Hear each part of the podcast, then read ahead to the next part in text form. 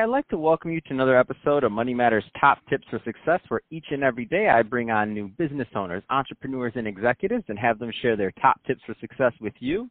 My name is Adam Torres. You can follow me on Instagram at Ask Adam Torres to keep up with my book releases, book tour schedule, signings, all that other good stuff. Always love to connect with you there. And as always, if you'd like to apply to become a co-author of one of my upcoming books, just head on over to the website, moneymatterstoptips.com, and click on Become an Author to apply. All right, so today I have Ashish Mehta on the line, and he is the CEO over at Patient Click. Ashish, welcome to the show. Thank you. So I'm excited to get more into what you're doing over at Patient Click and uh, how you're helping your clients. But before we get into that, let's get a little bit more into your background. So Ash, how'd you get started in business and in your career? Well, uh, so I, you know, trained as an engineer uh, an early stage of my life and started working in early, you know, early age as an engineer. I realized it's important to understand um, what's, you know, what's going around uh, in the community which where you live in. And uh, one of the most important thing uh, which was uh, affecting all of us is healthcare. And uh, that was a time when it was a huge, you know, healthcare is the only one which was lagging behind in technology compared to all other, uh, you know, verticals which are, mm-hmm. which we, you know, we deal with in day-to-day life. And that's how I decided to you know change career and get involved into entrepreneurship and start my own business so I, I think a lot of people are are in your shoes of where you started. So meaning highly educated, we're was work we're working in one field, and so for example, when you're working as an engineer and really saw a need or saw a void that they could fill, and and now we're uh, in your case you went for it. So meaning you've been you know your your company's been around now you know over eight years for Patient Click um, and I know you've done other things, but uh, so you for this one. Um, now, obviously, with the with the benefit of hindsight and having been through these experiences, you're uh, obviously a more tenured entrepreneur. Um, what kind of advice would you give to that new entrepreneur that's starting out, that made that head, that's highly educated, and they're thinking about going after it, but they're just not quite sure yet? Well, one of the big thing in, uh, and this is an advice to fellow entrepreneurs and anyone who is getting into it, is you, whatever field they're looking into, just look at the, you know, whether the, if there is a need for whatever product or services they're offering, and if it is, is it a sustainable business on its own? Um, so you know, it's not like a temporary or or a, you know, uh, like a short-term need. It's something which is an ongoing demand supply gap or, or, or, ongoing expectation from a customer where nobody is offering that services or solution uh, right now. And and and if they come up with a solution which can help uh, clients or especially in healthcare if help physicians or patients to you know get the care when they need that's the that's the you know key to success. No i love it um, let's switch it up, Ash. I want to get into what you're doing over at Patient Click. So first, tell us a little bit more about the business.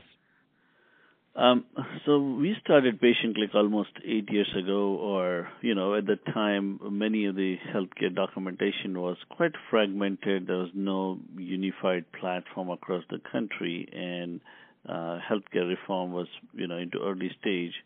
So there was time when physicians so many part of the country, they still used to handwrite the notes or dictate their notes, but there's no way to connect or you know, no way to extract data from one system to another or communicate or share those data amongst uh, across the country. And uh, as a patient click, what we do is we provide healthcare technology platform which enable patients to connect with provider seamlessly. That's number one. But number two, we bring in a lot of efficiency for physician offices or practices to manage this patient's data, whether it's patient demography, which is the contact information and what's going on, to all the pharmaceutical data, to all the lab information, as well as any clinical data pertaining to patients. No, I, I love this, and uh, I'm a big fan of of telemedicine and how and how it's been uh, evolving. I mean, I have quite a few friends who've considered who are doctors and they're thinking about um, adding either adding that that to their practice or even for some that have worked for large hospitals and other things, thinking about doing making that a more full time thing for them to be able to um, to uh, practice medicine. So I, I love the idea and I love where it's going, and especially for a lot of those rural, um, maybe let's say somebody that's um, doesn't have the easiest time accessing healthcare because they're not necessarily in a, in a major city. Um, there's just Correct. a lot of different, a lot of different um, ways that people can be helped. Any trends? I mean, because you've been in that, you've been, I, I don't know the exact beginning of telemedicine, but um, eight years plus, uh, I think you're probably in the forefront of it all getting started. Any kind of trends that you're noticing um, currently in, in the field? Yeah, so a lot of uh, you know direct to consumer products are now emerging where patients would like to connect to physician like real time now now. Uh, we have seen a lot of rural and uh, you know remote hospitals, remote facilities using telemedicine now for either connecting patients to a metro hospital or facility or do a peer-to-peer communication, which means now a patient who lives in remote areas they don't have to travel another, you know, two hours to seek a specialist. They can still go to their regional hospital or clinic, and from there they can initiate a remote call, and patient is still taken care of. So technology ha- technology has changed the way how medicine been delivered in the country, uh, you know, across across U.S. So I, I know from your vantage point, you see the numbers, and it, to me, it obviously must work. Like this, it, the uh, the whole um, the whole tele- telemedicine and doing it over through a computer must obviously work, or else it, it wouldn't be growing so fast.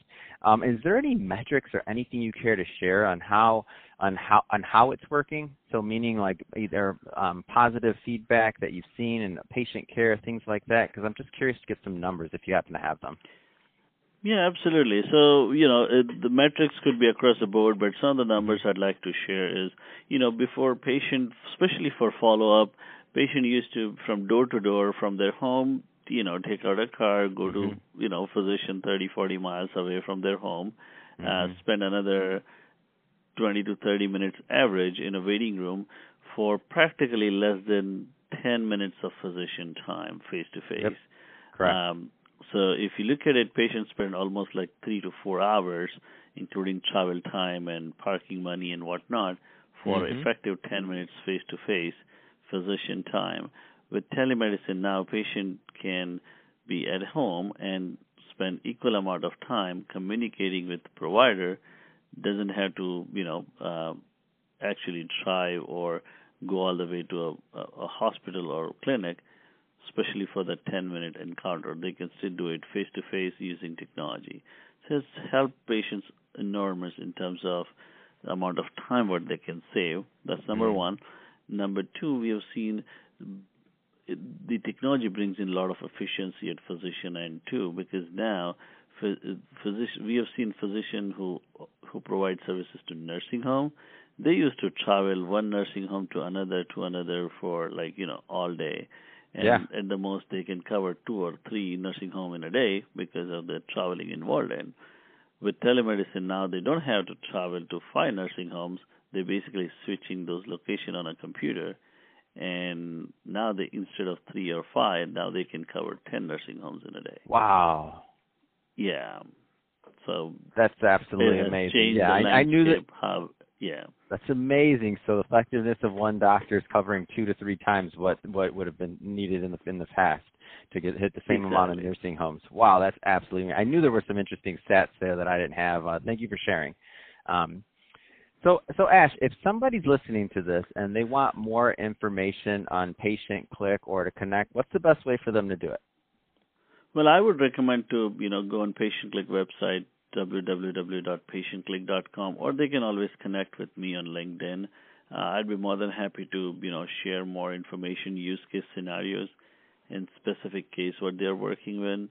Um, in fact, uh, you know, uh, telemedicine is not just focused in U.S. It's actually across the across the globe.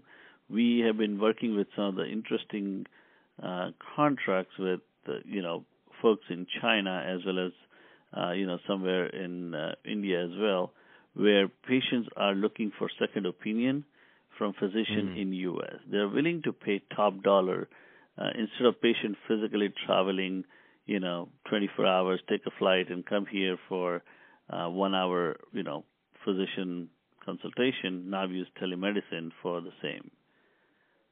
Oh wow, that that makes total sense. Um, well, hey Ash, I, I really appreciate you uh, coming on the show today and sharing more about uh, your background and the great work you're doing over at Patient Click. And to the audience, as always, uh, really appreciate you tuning in. I hope you got a lot of value out of this. If you did, don't forget to subscribe to the podcast, leave me a review, do all those great things we do to support our podcasters. I really do appreciate it. And uh, Ash, thanks again for coming on the show. Thank you for the opportunity. Appreciate it. Thank.